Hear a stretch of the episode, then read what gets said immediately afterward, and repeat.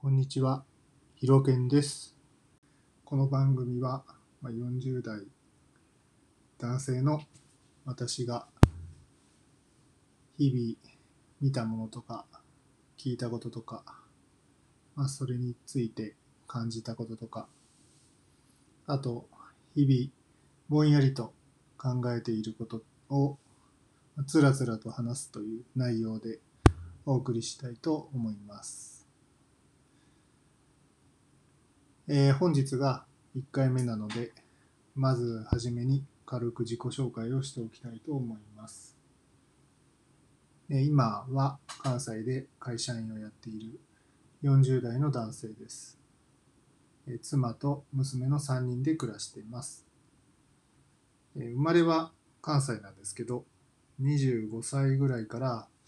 40手前ぐらいまで15年ぐらいですかね、東京に住んでました。40手前で U ターンで関西に戻ってきて、そのままずっと関西に今も住んでいます。えーポッドキャストなんですけど、まあ、なんで始めてみようかなと思ったかなんですけど、うん、まあ、40ちょっとなんで、20年ぐらいずっと会社員をやっていて、うん、まあ、残りこのままずっと会社員をやるんだとすると、まあ、あと20年ぐらいなのかなというふうに考えたときに、うん、なんかまあ、会社員だけやるのも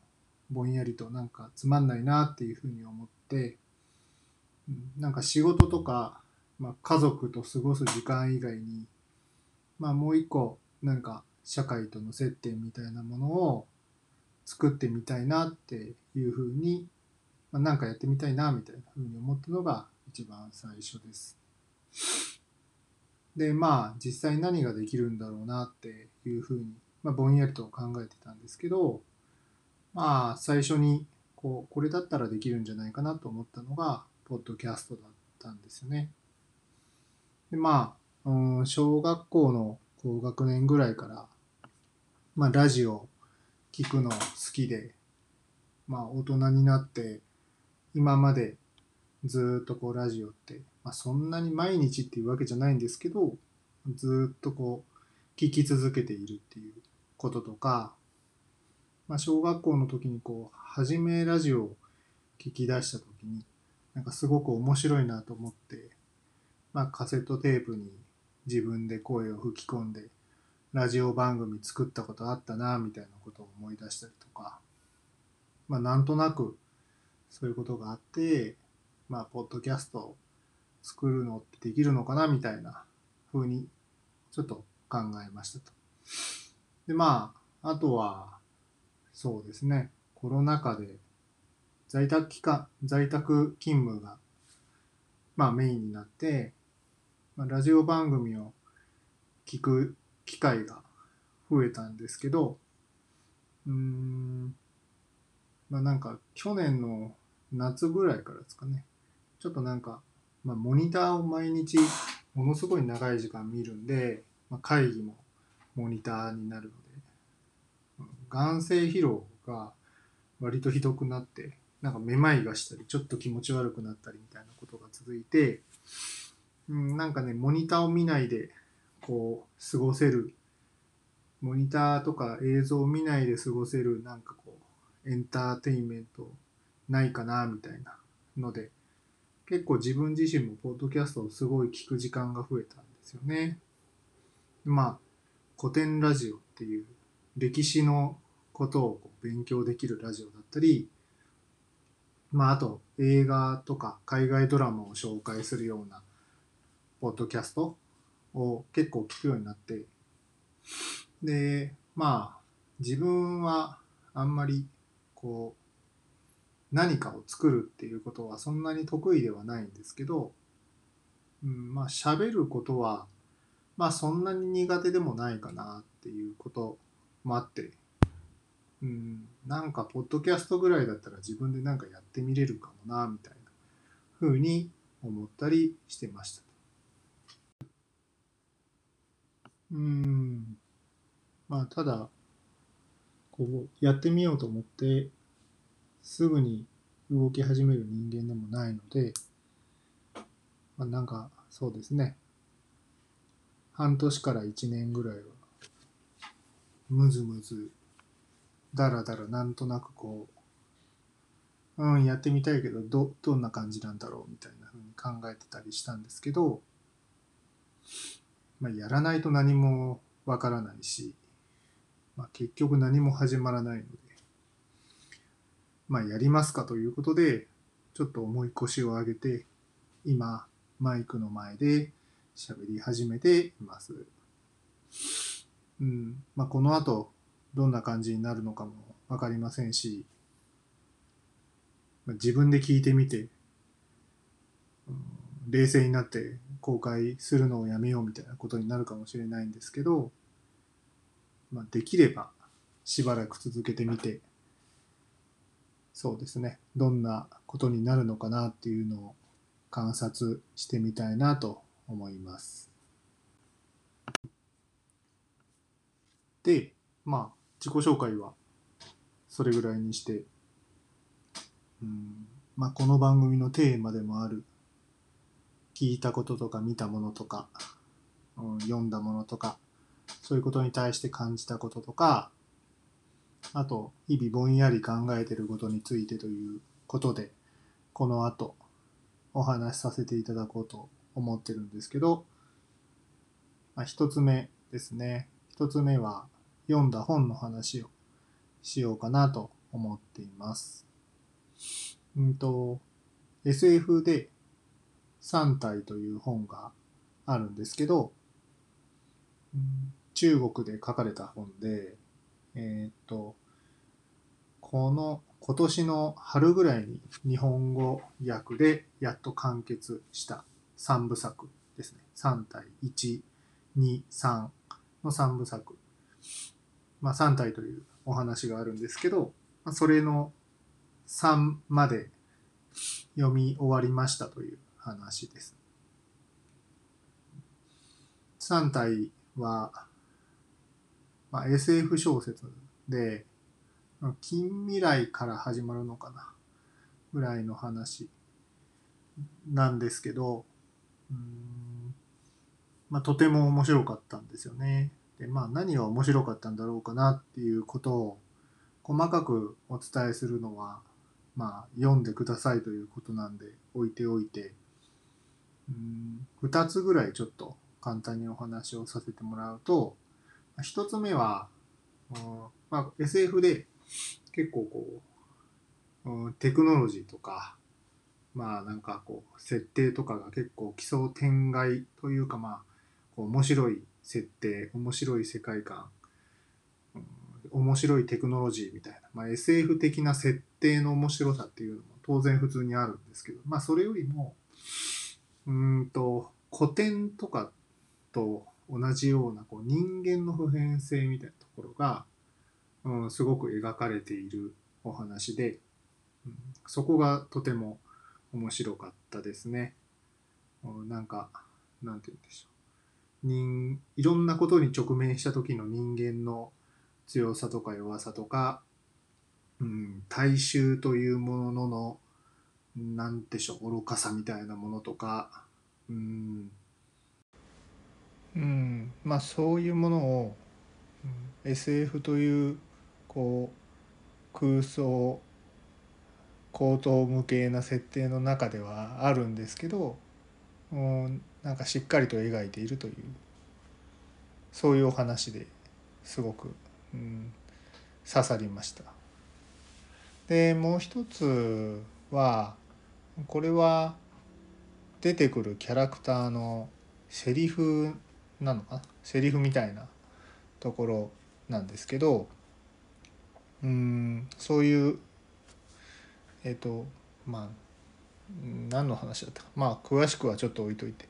えっ、ー、とローテクのテクノロジーの効率化に最大リソースをかけるということが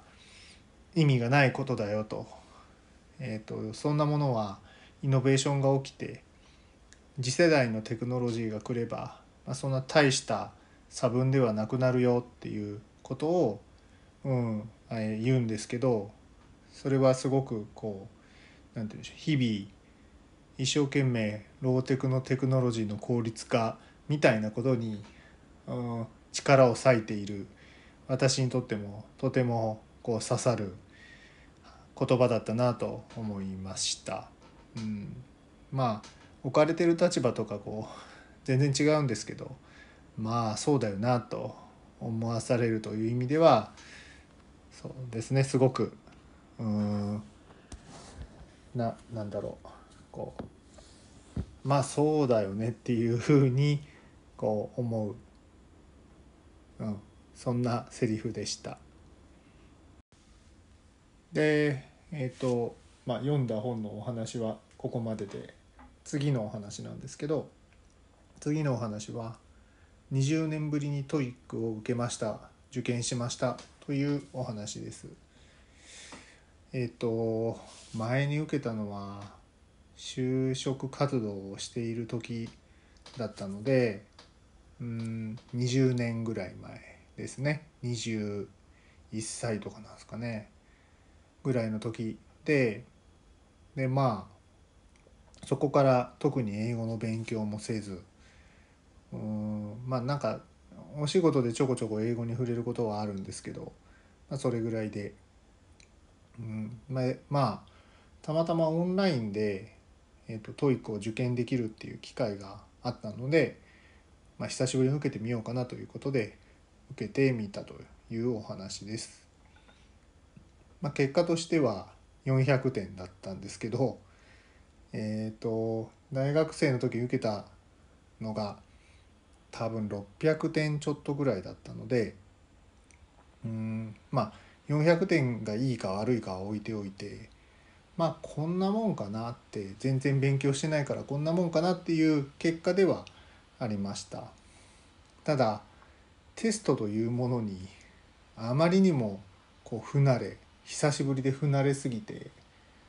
うんえっとまあ時間制限とかですね。なんかそういうものとかに不慣れすぎてなんか緊張で汗びっしょりになったという、えーと、受験でした。たまにはテスト受けるのはいいんだろうなと。なんかこういう緊張ってなかなかなかったなと思いました。でまあ今回400点なんですけどえっ、ー、と、まあ、600点次は600点、まあ、最終的にはそうですね750点ぐらい取ればまあなんか言えるんですかね人に。まあそれぐらいまでを目標にちょっとちゃんと勉強してみようかなと思って、うん、リクルートがやっているスタディサプリっていうサービスを使って勉強を始めてます。でこれ、うん、まあテレビ CM やったりしてるんで今更なんでしょうけどすごくいいサービスで、うん、隙間時間を使ってこう5分10分で勉強できるっていうのすごくいいと思いました。うん、なんか本当にこれで力がつけばすごくいいんだろうなと思います。まあ、やっぱりこう隙間時間使って勉強するのってこう頭に入るんだろうかみたいなところも自分の中では不安なのでこれをまあ続けてみて次の点数が上がっていれば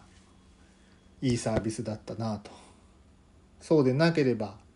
うんまあこんなもんだよねって思うのかなと思ってますまた次テストを受けて結果が分かったら皆さんに報告したいと思います。うん、でまあ今日の最後になるんですけど、うん、健康維持の話をちょっとしたいなと思います。まあ、ちょっと自己紹介の時にもお話ししたんですけど去年の夏後半ぐらいから結構ひどいめまいに襲われることが増えましてうんまあなんかノードッグみたいなところとかあとまあ人間ドックみたいなところとか行っていろいろ検査したんですけど、まあ、特に悪いところはなかったりしたんで、まあ、きっと眼性疲労だったり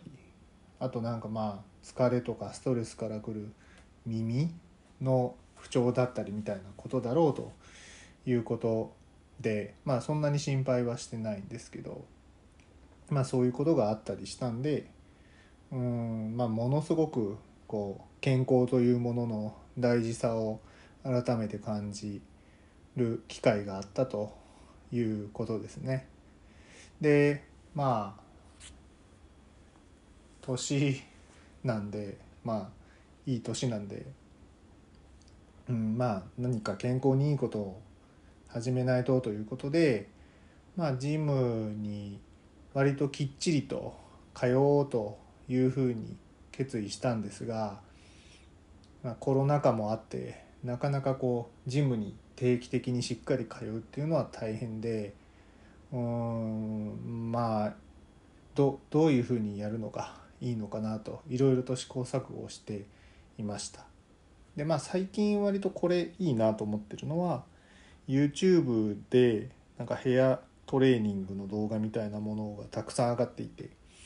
でそういうものを使って、まあ、10分20分ぐらいのトレーニングを、まあ、これもちょっと隙間の時間でやるっていうのが結構自分には合ってるかなと思います。うん、なんかジム行って着替えしてみたいなことは結構こうなかなか大事だというかまあちょっと面倒なんですけど、まあ、YouTube つけてちょっと動くぐらいだったらすぐにできちゃうんでなんかむしろそっちの方がこう何て言うんでしょう。気軽にいい結果出せるんじゃないかなっていう気がしてます。結構おすすめです、まあ、ただ、うん、プールで泳ぐのが結構好きなんで、まあ、そこはこうジムなを続けるのか、まあ、ジムをやめて、まあ、市民プールみたいなところに通うのかっていうことをちょっとどっちにしようかなというふうに今考えてます。うん、健康は YouTube で結構維持できるんじゃないかっていう話でした。はい。うん、今日お話ししたい内容はまあこれぐらいなんですけどうんあんまり1回目なんで上手に話ができたかどうか結構心配ですがまあ最後まで聞いていただいてありがとうございましたまたきっと2回目3回目もやっていこうかなと思っているので、うん、是非お聴きいただけると嬉しいです。どうもありがとうございました。